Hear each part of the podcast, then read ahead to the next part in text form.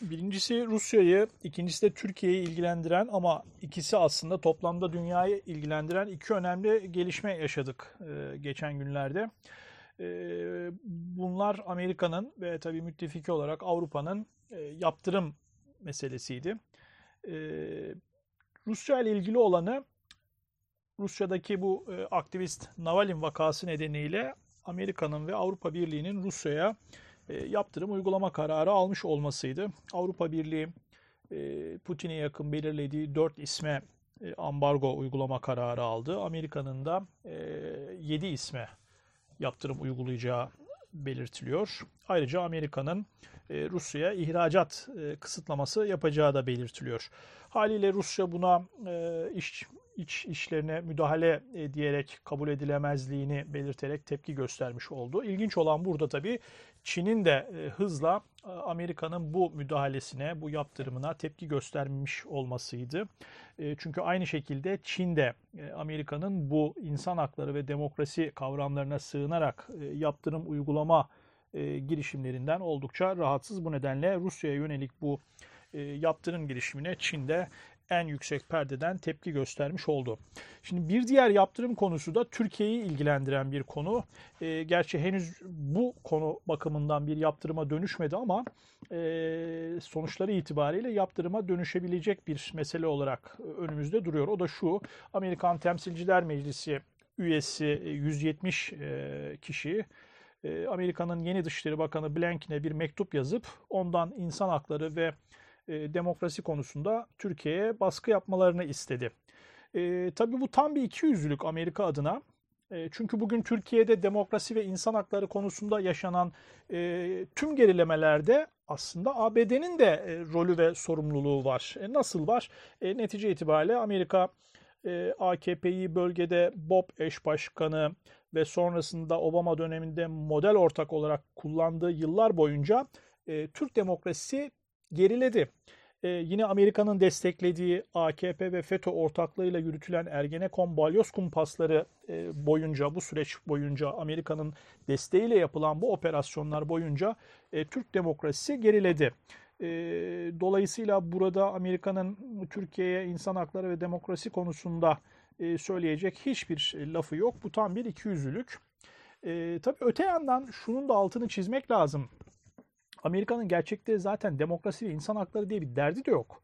Yani Amerika netice itibariyle emperyalist bir devlet olarak çıkarlarına bakar. Çıkarları gereği demokrasi bulunmayan kraliyetlerle de, diktatörlüklerle de işbirliği yapar. Bugüne kadar da hep böyle oldu. Kaldı ki bunu teyit eden hemen sıcak bir örnek de var karşımızda. Amerika'nın Kaşıkçı raporu örneğin. Raporda hem Kaşıkçı cinayeti için emri örneğin Prens Muhammed Bin Salman'ın verdiği belirtiliyor ama hem de ona değil de onun altındakilere yaptırım uygulanıyor. Niye? Netice itibariyle Amerika'nın hala İran'a karşı ve İsrail'e de desteği için bölgede Suudi Arabistan'a ihtiyacı var. Ayrıca Suudi Arabistan, Amerikan silah sanayi için iyi bir pazar. Körfez ülkelerinin lideri, bu bakımdan Amerika'nın bu ülkeye ihtiyacı var. O nedenle de ne cinayetler ne de Suudi Arabistan'da demokrasi olup olmaması aslında Amerika'nın umurunda değil. Öte yandan Amerika'nın İnsan hakları ve demokrasi söylemleri tamamen bir palavra. Yani bunun palavra olduğunun en önemli örnekleri son 20 yılda yaşadığımız Irak, Suriye ve Libya örnekleridir. Yani Amerika Irak'a demokrasi götürme palavrasıyla biliyorsunuz milyonları katletti.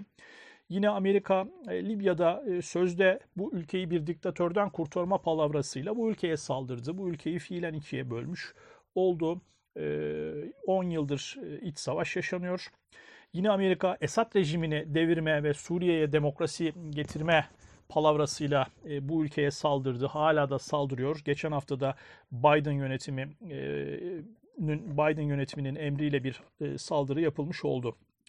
Tabii Amerika ayrıca demin kısaca bahsetmiş olduk. Hani Çin'e de insan hakları ve demokrasi diyerek baskı uygulama çabasında. Yani Tayvan meselesi, Uygur, Tibet, Hong Kong konularında tıpkı Rusya'da Navalny vakasında görüldüğü gibi bu konularda da insan hakları ve demokrasi diyerek Çin'i de karıştırmaya çalışıyor. Aslında buralarda Amerika'nın rolünü en iyi ifade eden açıklamalardan birini iki önceki başkan Obama yapmıştı. Ukrayna'yı karıştıran Maydan olaylarındaki rollerini dile getirmişti. Bu bile aslında insan hakları ve demokrasi kavramı açısından Amerika'nın temel hedefinin ne olduğunu anlamamız bakımından yeterli bir itiraftı aslında o yıllarda. Diğer yandan şu boyutu da önemli. Aslında insan hakkı ve demokrasi diyecek dünyada en son ülke Amerika. Pek çok ülkede darbe yaptı Amerika geçen yüzyıl boyunca ve bu yüzyılda da devam etti. İşte Türkiye'de 15 Temmuz'u da Amerika'nın en azından bir kanadının desteklediği bir darbe girişimi olarak değerlendirebiliriz. Venezuela'da halihazırda son 5 yılda 2 kez darbe tezgahladığı da ortaya çıkmış durumda. Dolayısıyla darbe yapma geçmişi olan ve bunu hala da sürdüren Amerika'nın böyle insan hakkı ve demokrasi diyecek hiçbir yüzü normalde olmamalı. Kimseye demokrasi pazarlayacak bir yüzü olmamalı. Öte yandan Amerika sadece dışarıya değil aslında içeride de insan hakkı ve demokrasi diyebilecek en son ülkelerden biri. Hala ki dünyanın en kötü işidir ırkçılık ve o Amerika'da hala siyahlara bir ayrımcılık var. Özellikle beyaz polislerin siyahları gözaltına alırken rahatça öldürebildiği vakaların yaşandığı bir rejim Amerikan rejimi. İşte çeşitli yıllarda siyah öfke patlaması olarak ortaya çıkar bu. En son bu yılda 2020 yılında da büyük bir siyah öfke patlaması olmuştu biliyorsunuz. Bir beyaz polisin diz kapağıyla bir siyahın boynuna bastırmasıyla onu öldürdüğü bir vaka var ve fakat bu bitmiş de değil. Herhalde son 3 ayda ben hiç okumadıysam buna benzer 4-5 vaka daha okudum. Yine siyahların beyaz polis şiddetiyle öldüğü vakalar vardı. Bunlar sürüyor. Dolayısıyla hani ırkçılık zemini olan ve bu bizzat kolluk kuvvetlerince uygulanan bir rejimde o rejimin dünyaya İnsan hakları ve demokrasi demesi hakikaten bir yüzsüzlük. Bu nedenle bunu dünyada en son bu çağrıları yapacak ülkenin Amerika olduğunu düşünüyorum ben. Şimdi gelelim esas konuya buradan. Tamam Amerika geçmişte de insan hakkı demokrasi dedi ve ülkelere müdahale etti. Askeri müdahale yaptı, işgal, darbe ya da başka türlü operasyonlar, hükümet devrimi operasyonları yaptı. Tırnak içinde sivil itaatsizlik eylemleri yaparak hükümetleri yıkmaya çalıştı vesaire vesaire. Bunların hepsini yaptı. Fakat artık bunlar eskisi kadar kolay olmayacak. Niye olmayacak? Bu programda çok sık konuştuk. Dünya değişiyor, yeni bir dünya kuruluyor. Amerikan hegemonyası zayıflıyor. Amerika'nın tek kutuplu dünya düzeni yerine artık adım adım 5 merkezli bir dünyaya doğru gidişat var ki bu 5 merkez içerisinde de esas olarak Amerika ve Çin'i sayarsak 2 büyük merkez ve onların yanında da Avrupa Birliği gibi, Rusya gibi ve bir süre sonra da Hindistan'ın da dahil olacağı 5 büyük gücün mücadele edeceği yeni bir dünya kuruluyor. Bu Amerika'nın demin söylediğimiz türden doğrudan işgallerinin zorlaştıran bir tablo tabii kuşkusuz. Bunu son yazdığım Amerikan Hegemonyası'nın sonu kitabında da Amerika'nın bu güç kaybının hem yapabileceklerini sınırladığını hem de kendi müttefiklerinin bir stratejik özellik oluşturma Amerikan yörüngesinden koparak politika geliştirmeye çalıştığı yönüne dikkat çektim.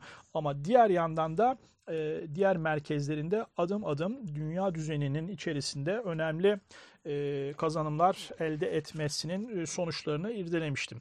Şimdi bu tezlerimizi doğrulayan yeni bir gelişmeyle karşı karşıyayız. Amerika'nın yeni Dışişleri Bakanı Blinken'in ülkesinin dış politika öncelikleri ile ilgili yaptığı açıklamaları ilginçti.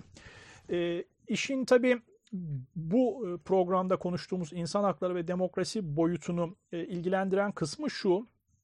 Blinken çok açık bir şekilde bundan sonra ülkesinin insan hakları ya da demokrasi adına başka ülkelere askeri müdahalede bulunmayacağını ya da otoriter rejimleri askeri güçle değiştirmeye bundan sonra kalkmayacaklarını söyledi.